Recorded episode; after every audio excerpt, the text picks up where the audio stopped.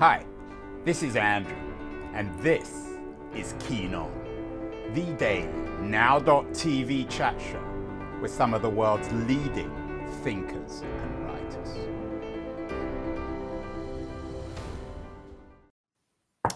Hello, everybody. It is July the 25th, 2022, a Monday. It's uh, it's going to be a big week for big tech this week. Uh, Apple, Amazon, and Meta, three of the big five or six uh, major tech players, uh, particularly in the digital economy, are announcing their earnings this week. It will dramatically affect the broader economy because of their power. Many people in Silicon Valley think, of course, that that's a good thing. Not everyone, though, does. Um, a couple of months ago, I had uh, a law professor, US law professor, Maurice Stucke, on the show, who, who makes the argument that the big tech barons at Meta and Apple and Amazon and, and, and Google are actually smashing innovation. They're not the innovators.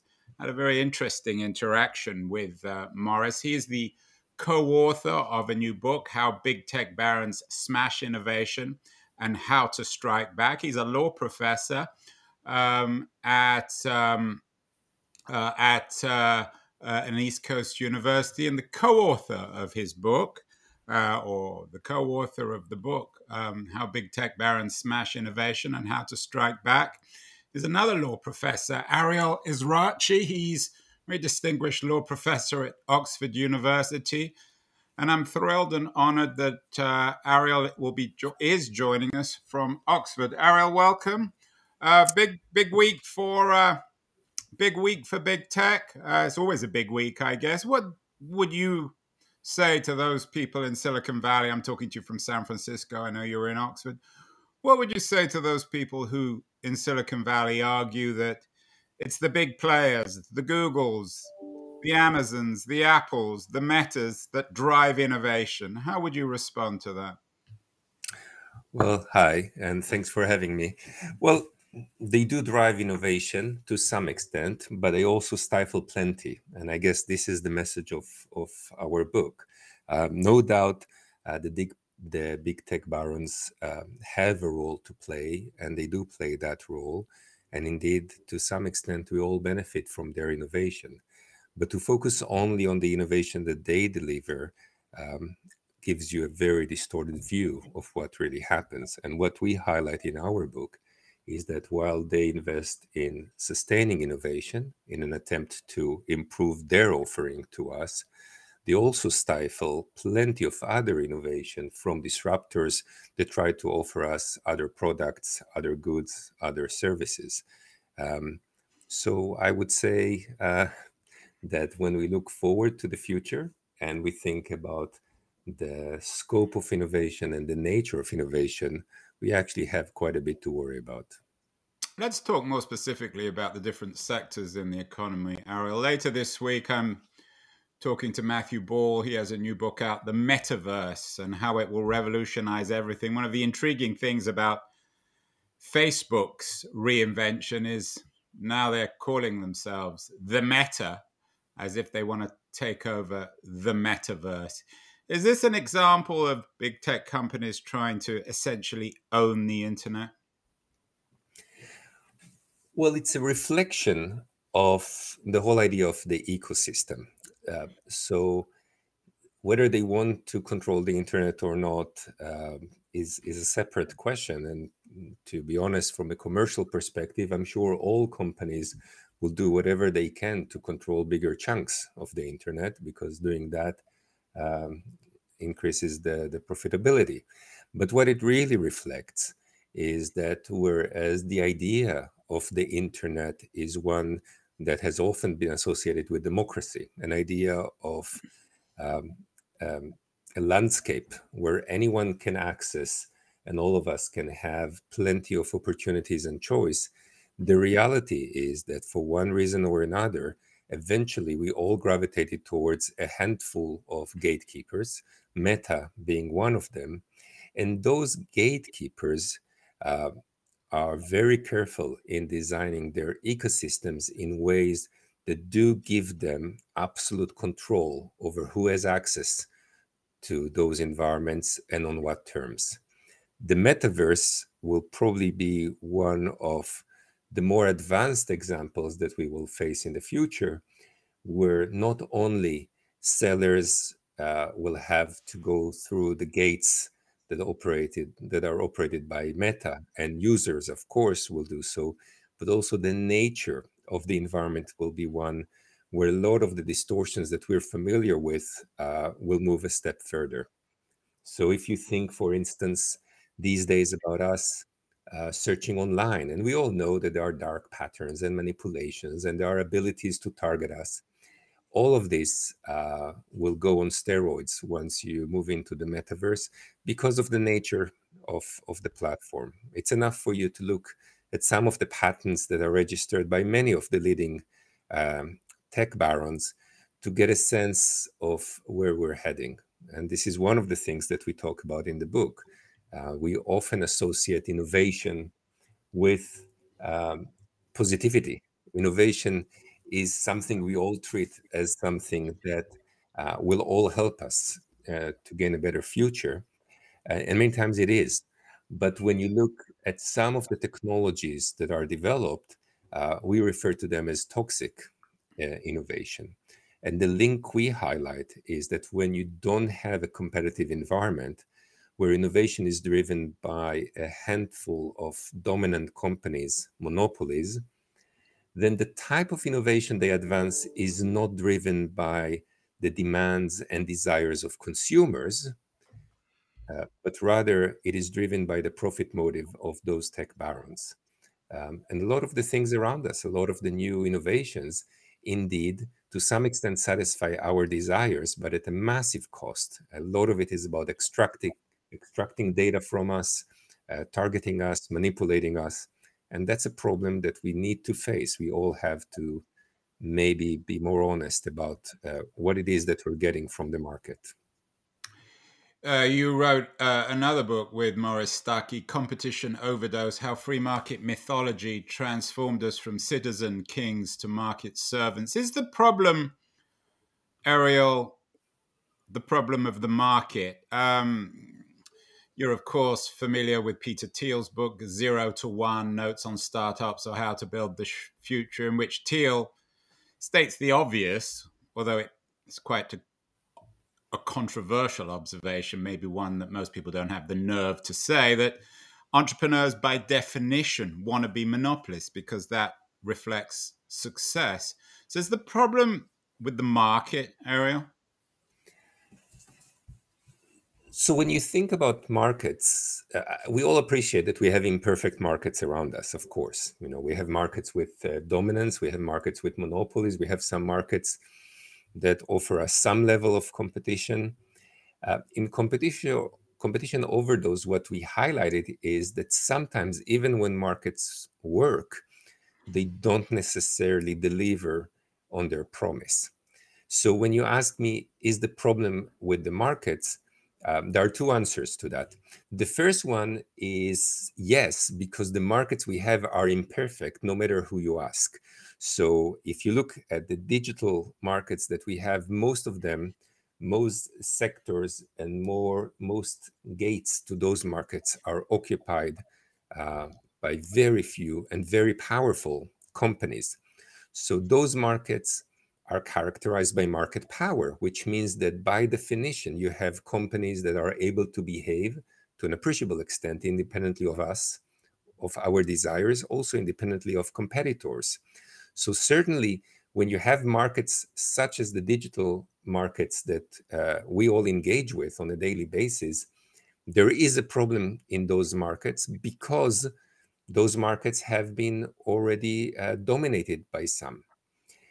Um, and in that reality, although there is competition, that competition um, is is is just uh, something that affect really the the outskirts of, of those markets, but doesn't really challenge those companies. The companies um, benefit from such hold over the market and the ability to distort the market dynamics um, that the way some people, some policy makers refer to them with the illusion that they are competitive markets is, is the problem that we have.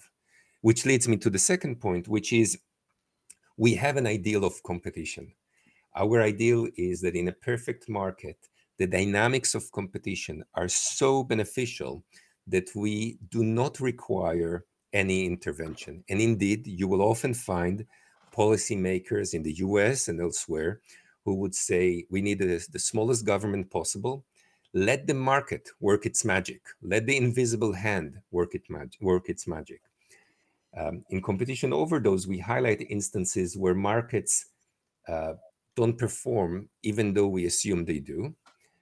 Um, and I think in general, uh, what it means is that we have two problems. One is that sometimes our assumption as to the market is a bit naive. And two is that that assumption is applied to markets that most economists and most policymakers will tell you to begin with are very different from the markets uh, on which those assumptions were based. Um, I think it's unfortunate that um, this doesn't seem to affect some policymakers and some companies who continue to feed us with, uh, I would say, ideological uh, claims that are completely detached from the market reality in which they operate. We talked a little bit about Meta. That's probably one of the companies you're thinking about. What what are what are the other companies that are peddling this ideology of the importance, the uniqueness, the um, the, the, way in which the market drives uh, innovation and progress. Another headline today is about Google, who has now fired an engineer who claimed that its AI is conscious. Another interesting piece suggests that in a post Roe world, that's in the United States, the, the future of digital privacy looks even grimmer. For many people, Google is the quintessential bad guy of big tech, not because they're worse than anyone else, they're no more or less evil, but because they know so much more about us because they are the original and still dominant big data company.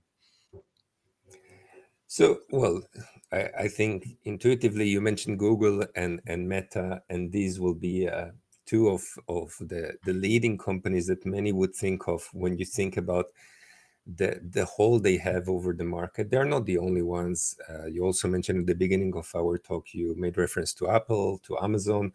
And of course, these only focus on Western markets. If you look uh, to the East, there are other game makers and digital barons that control other um, ecosystems.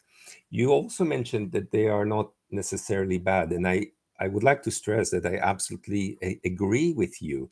Um, there is this um, issue that those companies often they are victim of their own um, success in a way so it is not that the individuals in those companies intend to harm us um, but those individuals and those directors uh, need to feed the animal. They need to show their uh, stakeholders, their shareholders, uh, that they can generate value.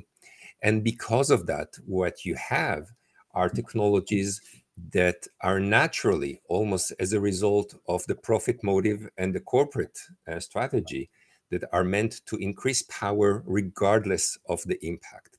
So if you think you think about uh, the leaked documents from Facebook, or if you think about technologies that can destabilize our society, all those technologies and strategies are advanced regardless of their impact on our society. And one thing that is interesting is that those companies have to advance those technologies because they have to uh, ascertain their dominance and try and expand their kingdoms. And in parallel to that, those companies will often engage in efforts um, to at least be seen as if they're trying to protect our privacy or they're trying to protect uh, freedom of speech or, or any other elements that they are undermining. So you have this game where, uh, if we look at Facebook, for instance, on one hand, the Facebook algorithm will promote hate speech, uh, will naturally, because of our human nature, will naturally promote more negativity because we react to negativity. It creates more engagement, therefore, it creates more um, screen time. It creates more money. So, on one hand, you have those powerful algorithms that really spread um, the, the, the problems that we have as society. And on the other hand, you have Facebook trying to provide a remedy without undermining the profit making algorithm.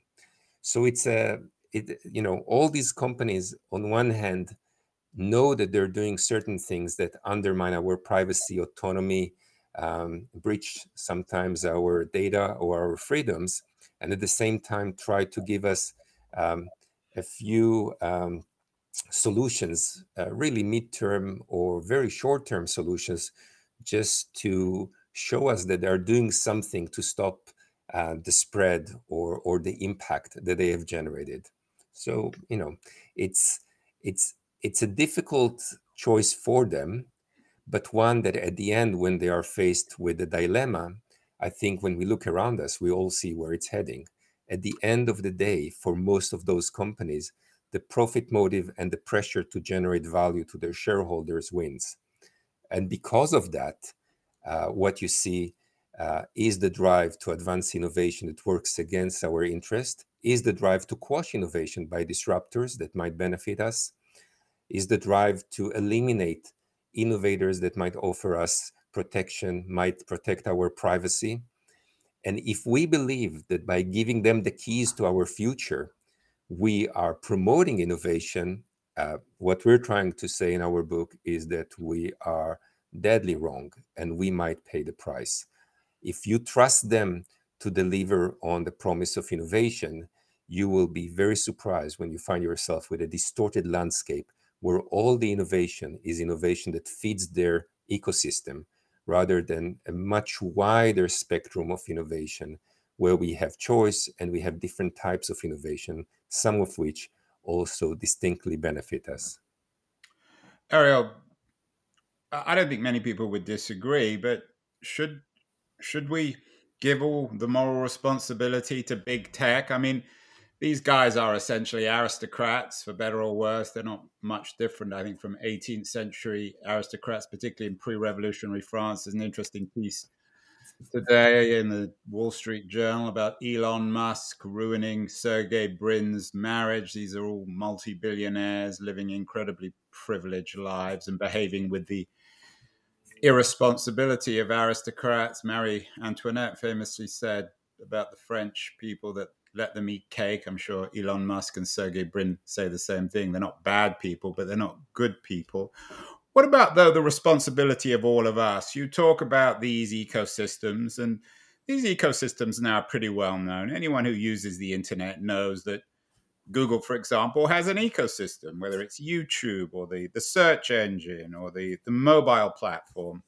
If you choose to use it, you use these you use these these platforms, these apps, these engines for free, and in and and, and we pay with our data. There are options out there like DuckDuckGo, that search engine, where our data is not being essentially taken from us. DuckDuckGo has been around for 10, 15 years, um, and it doesn't really grow. Where's the responsibility of of internet users?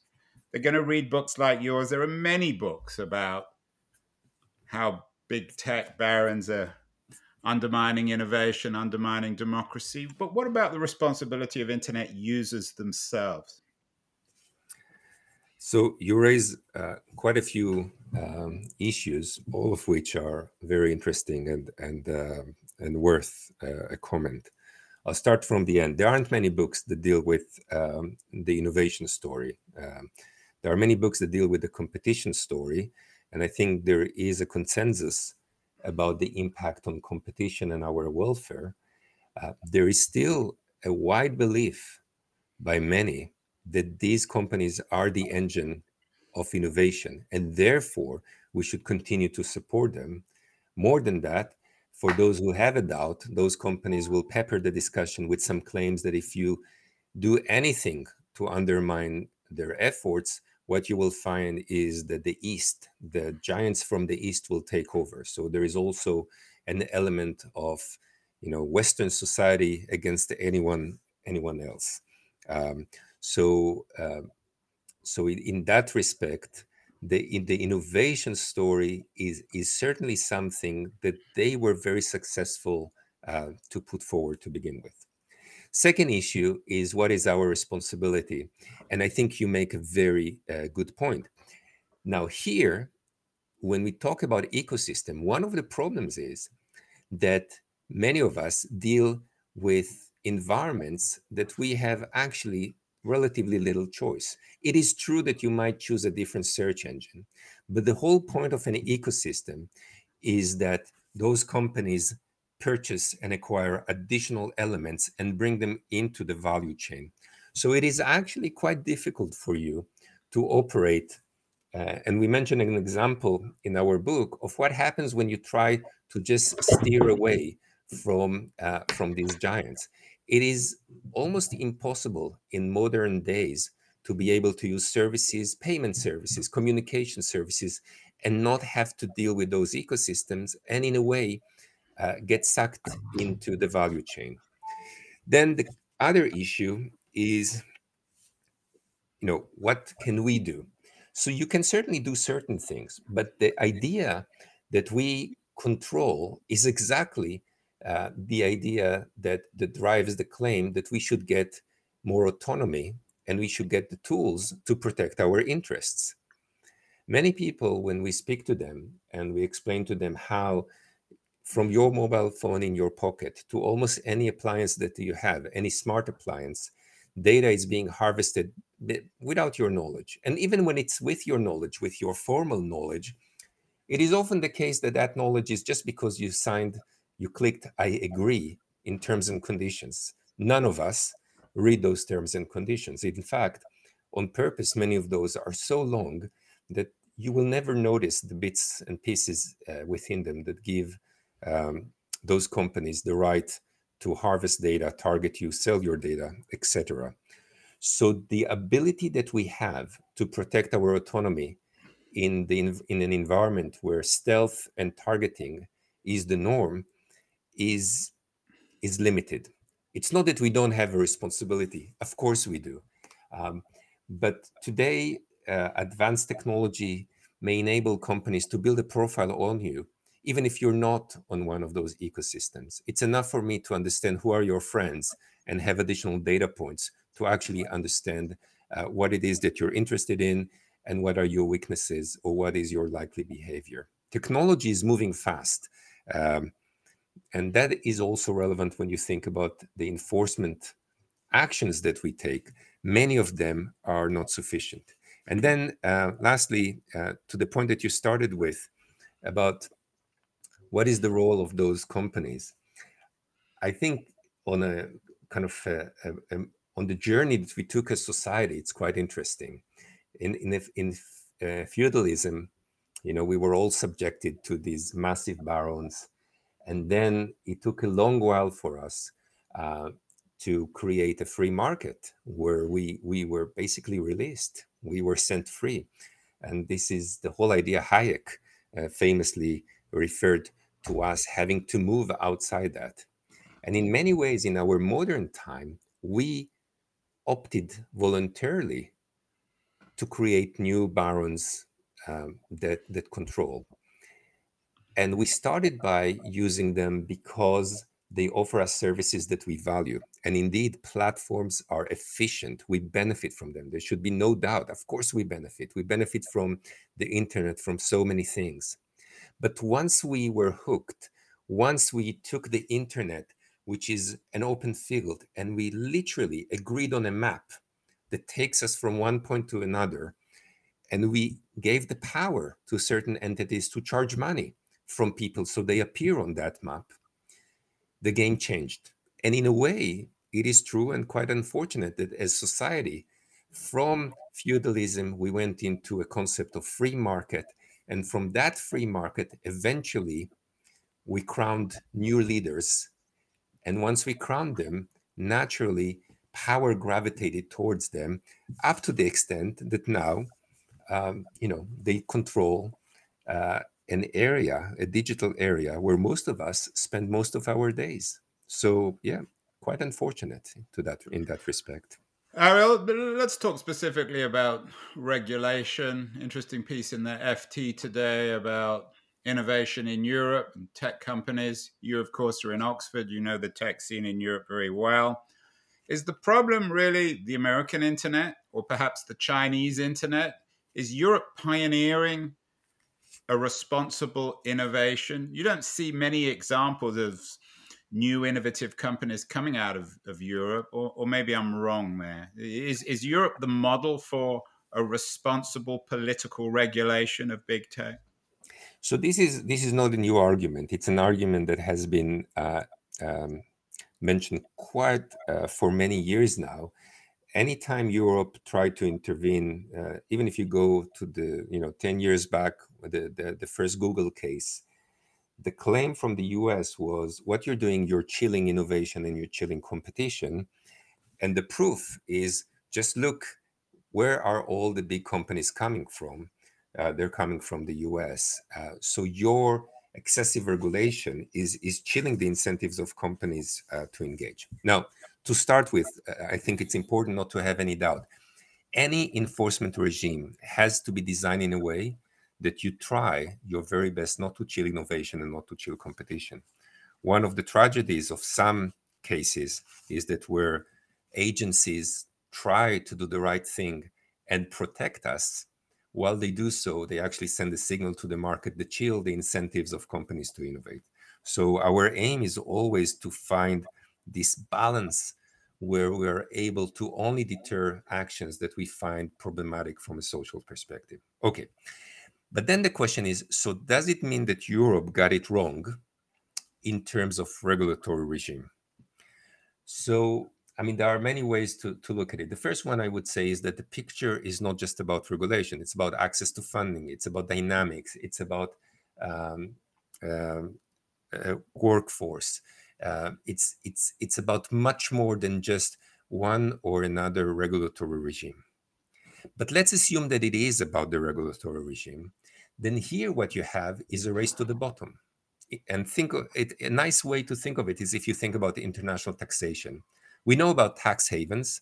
We know about some states in the US where you pay less tax. And we know internationally about states where you pay less tax or you have less reporting requirements. Why is it that some states engage in basically charging less money? Because in this race to the bottom, if I'm offering companies a much more hospitable environment, they will gravitate towards me. So I will still benefit. And as they move towards me, another state will give them an even better deal less tax, more grants, and less responsibility. So they move to the other state. And what you have around the world uh, is a real problem. I mean, when we speak about many companies, not just the big techs, we all know that those companies generate billions, and yet pay very little in terms of taxation because of their ability to benefit from this race between jurisdictions. The same, so I think here there, there is very little controversy, and indeed there are international discussions on how we, as society in general, can make sure that those companies actually pay taxes because those taxes are there to give us services. Uh, that's part of the idea, you know. That's how society so, should work. Yeah, I, I take all these points, but are you suggesting then that Margaret Vestager, for example, in Europe, is really a pioneer of this? Are you suggesting that the European model, which now in some ways seems to be being emulated by Lina Khan at the FCC in the US, is this the way forward? I know you don't just think regulation is the only fix, but it's an important piece of the fix, isn't it? Yeah. So, so my point, what I try to highlight with taxation, is that the same happens with regulating uh, big tech the US traditionally had a very relaxed attitude towards these companies. And also in terms of antitrust enforcement, of course, enforced antitrust in some areas, but not when it came to market power. Very little action on that front. I think by doing that, they certainly contributed to many of those companies um, thriving in the US. But that came at a cost. And you mentioned Lina Khan. When you look now at the FTC and the Department of Justice, um, you certainly have a change in, in the tune, a change in approach, something that is much more in line with what has been the approach in Europe, where the authorities say, well, now we appreciate that maybe we put too much trust in the market.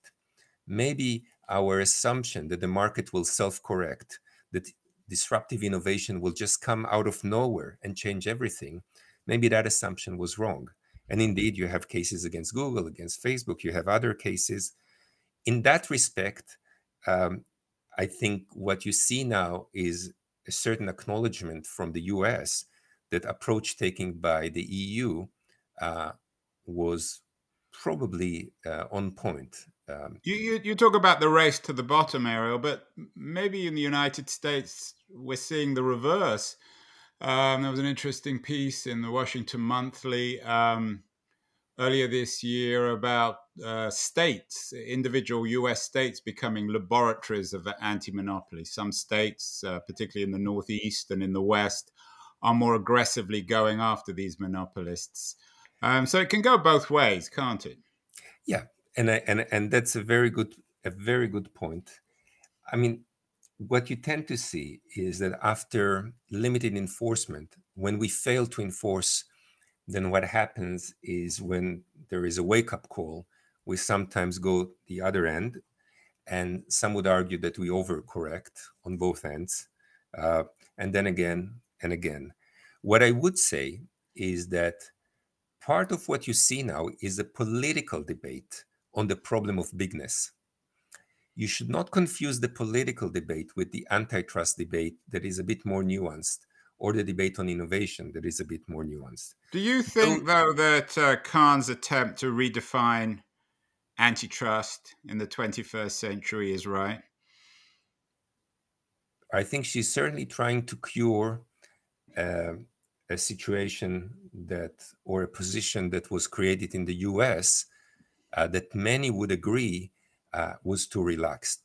Uh, a situation where you uh, enabled or allowed consolidations, um, you allowed companies to engage in actions under certain theories of harm and under certain economic theories that were supposed to show us a certain benefit as consumers. That proved wrong.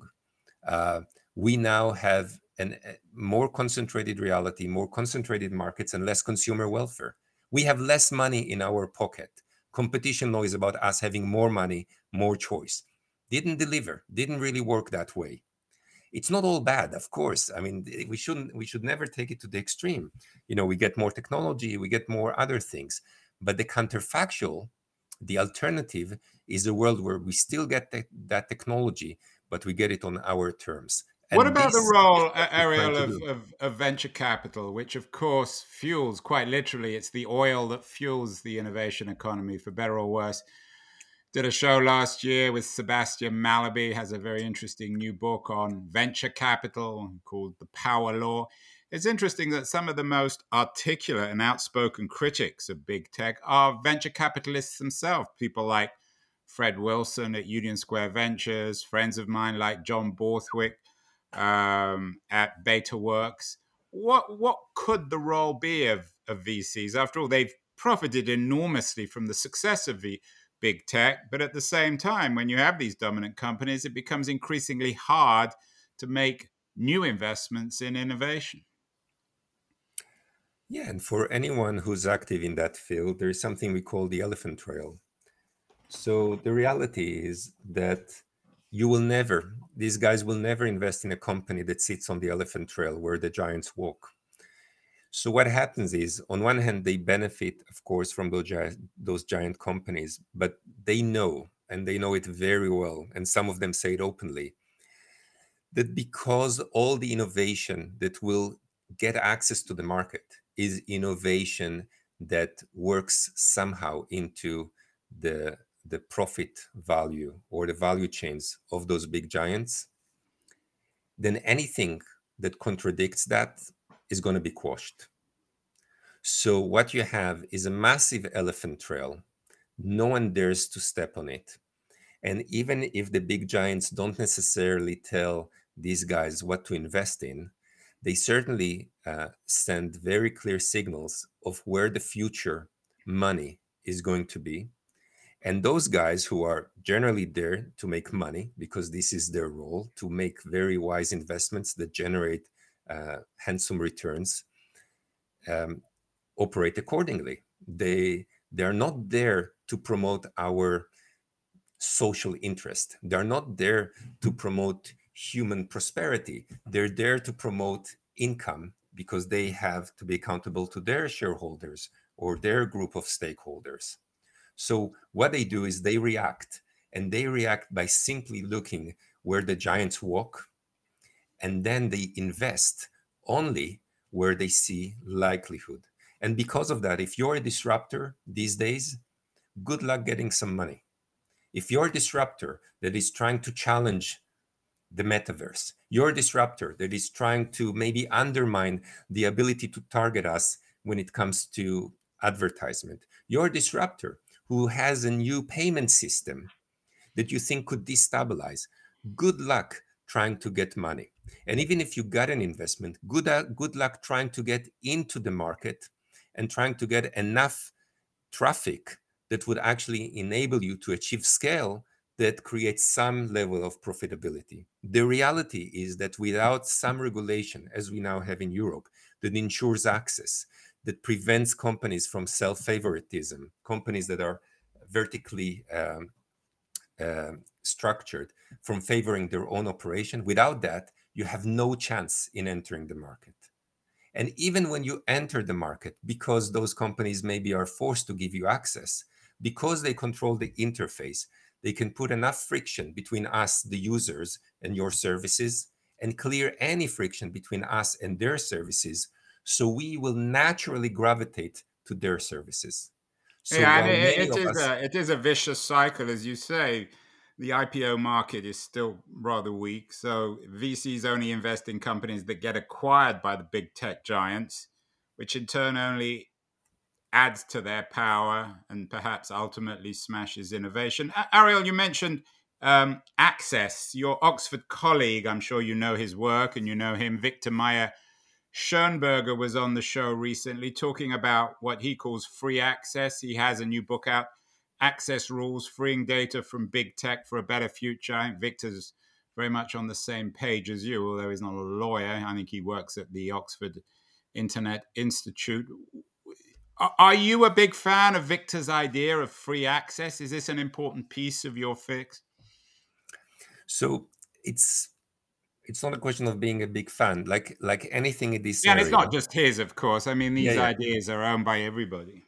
No, no, no. It's not. What I meant is that uh, the the idea itself is is certainly one way forward, but almost all the solutions in this area are nuanced. What do I mean by that? If you require a company that worked endlessly to create value in data, to give away that data. That's exactly what I refer to as sending the wrong incentive and resulting in it losing um, any motivation to invest in providing us services. So, yes, free access, uh, inter- interoperability, all these elements are crucial element that we are discussing as relevant to ensure that power shifts back to us.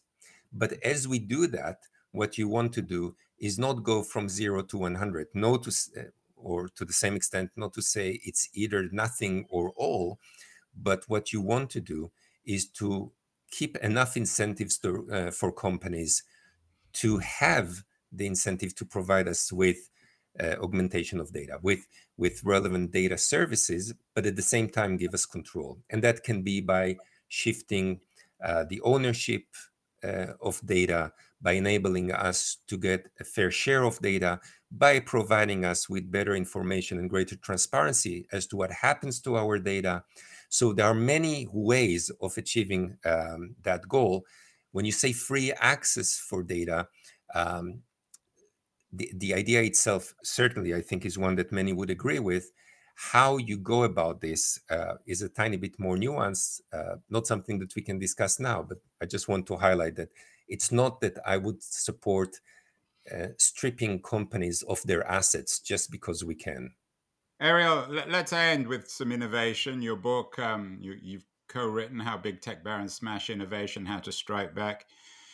is not anti-innovation. It's seeking to figure out new ways of building a perhaps a fairer, more democratic, more accessible, more accountable innovation economy. And I thought the most innovative piece of your book is your focus on the city. Uh, we've done a number of shows on the city. We did one, for example, with Edward Glaeser from Harvard University, one of the great writers on city life and the value of urban life in the 21st century why for you is the city important as an alternative platform or ecosystem for rebuilding the innovation economy? Why is that another way of, of thinking, a, a rather original way, not one just simply relying on regulation and punishing big tech? So, the, the starting point is to try and counter the ideological platter that is often advanced by, by big tech uh, companies, where they position themselves as the key to any um, future in which uh, the West um, is leading on, on innovation. And what we try to highlight is that when you follow that narrative and you rely on very few dominant companies as the key to your future, what you have is a very narrow path of innovation where we don't benefit from. On the other hand, and this is where the city comes in, if you think about an environment that has been shown um, in many papers and, and, and, and research uh, uh, kind of I- initiatives, has been shown to offer much wider range of innovation, more sustainable innovation, uh, heterogeneous type of innovation, then what you do is you just change the horse on which you gamble. Rather than think that if you want to advance something, you have to go straight to one of the leading companies, think about cities, think about the infrastructure, think about that as the engine for the future.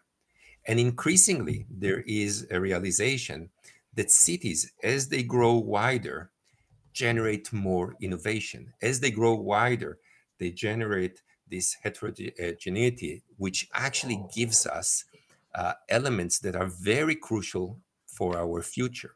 And because of that, uh, toward the end of the book, when we're thinking about different policies, and we speak about policies when it comes to regulation, but also policies on how can we support more innovation, one of the things we try to highlight that when you have, if you think about the US, if you have the federal government and the federal government wants to advance something, try to advance it through the roots. Try to advance it by looking at where it is that the innovation needs to go and actually let those elements build the innovation through hubs of innovation, through means that are decentralized in essence.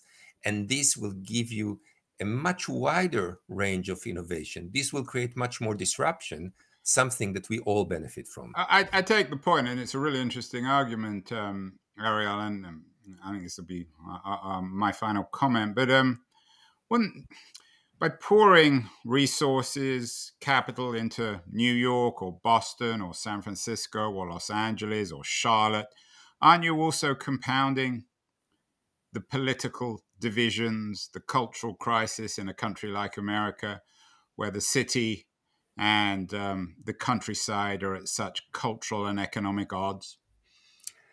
So, you know, we sometimes in Europe, when we speak about regulation, we speak about smart regulation. And I would just borrow that and I would say smart inven- uh, investment in cities. Investing in cities is not about just taking a, a, a bit of money and throwing it at a city. It is about thinking about what it is that you're trying to advance. So I think you're right. There are some problems that are associated with cities or regional clusters, but this can be addressed. And actually, this can be addressed as you try to encourage innovation. You can also use that to regenerate certain areas. But what it does require is for policymakers to make knowledgeable decisions. Policymakers, when they decide what to do with your money and my money, which is basically public money, what we say is if you think carefully about how you structure your incentives, if you think carefully about who you give the money to and what do you ask them to do with it, you can gain gain more for your money. That's that's the basic. Well, very very nuanced um, approach to an incredibly important subject. Um, Mori, uh, Ariel Ezrachi, Maurice, uh, and your, your co-author Maurice uh, Stucke, uh, your new book, "How Big Tech Barons Smash Innovation: How to Strike Back." It's really important, interesting book. It's not just pro-regulation or anti-big tech; it addresses the, the really big issues. So, congratulations, Ariel, on this new book. What else are you reading these days um, to keep you entertained or informed or in touch? well, I, actually, just now I'm reading a book that is is quite interesting. It's called "Extraordinary Popular Delusions," and that's you know how we always talk about the wisdom of the crowd. It, it mm. points a little bit about uh, to the opposite, and this is just linked to behavioral studies that we're running here in Oxford at the moment on the ability to manipulate us and use dark patterns. And I just found it to be I I, w- I would say it's not the, the most accessible book, but it's it's quite fascinating. And who's it by? Sorry, who who is the author? Uh, Charles Mackay. Yeah, it's a um, classic. What is it? An 18th century, uh, 19th oh, or 18th yeah, yeah. century? It's it's it's it's yeah, it's, it's a great book on popular delusions, and I guess uh, your book, uh, your new book, uh, Ariel, is also in a way. To some extent, about... yeah. To some extent, it's not that far.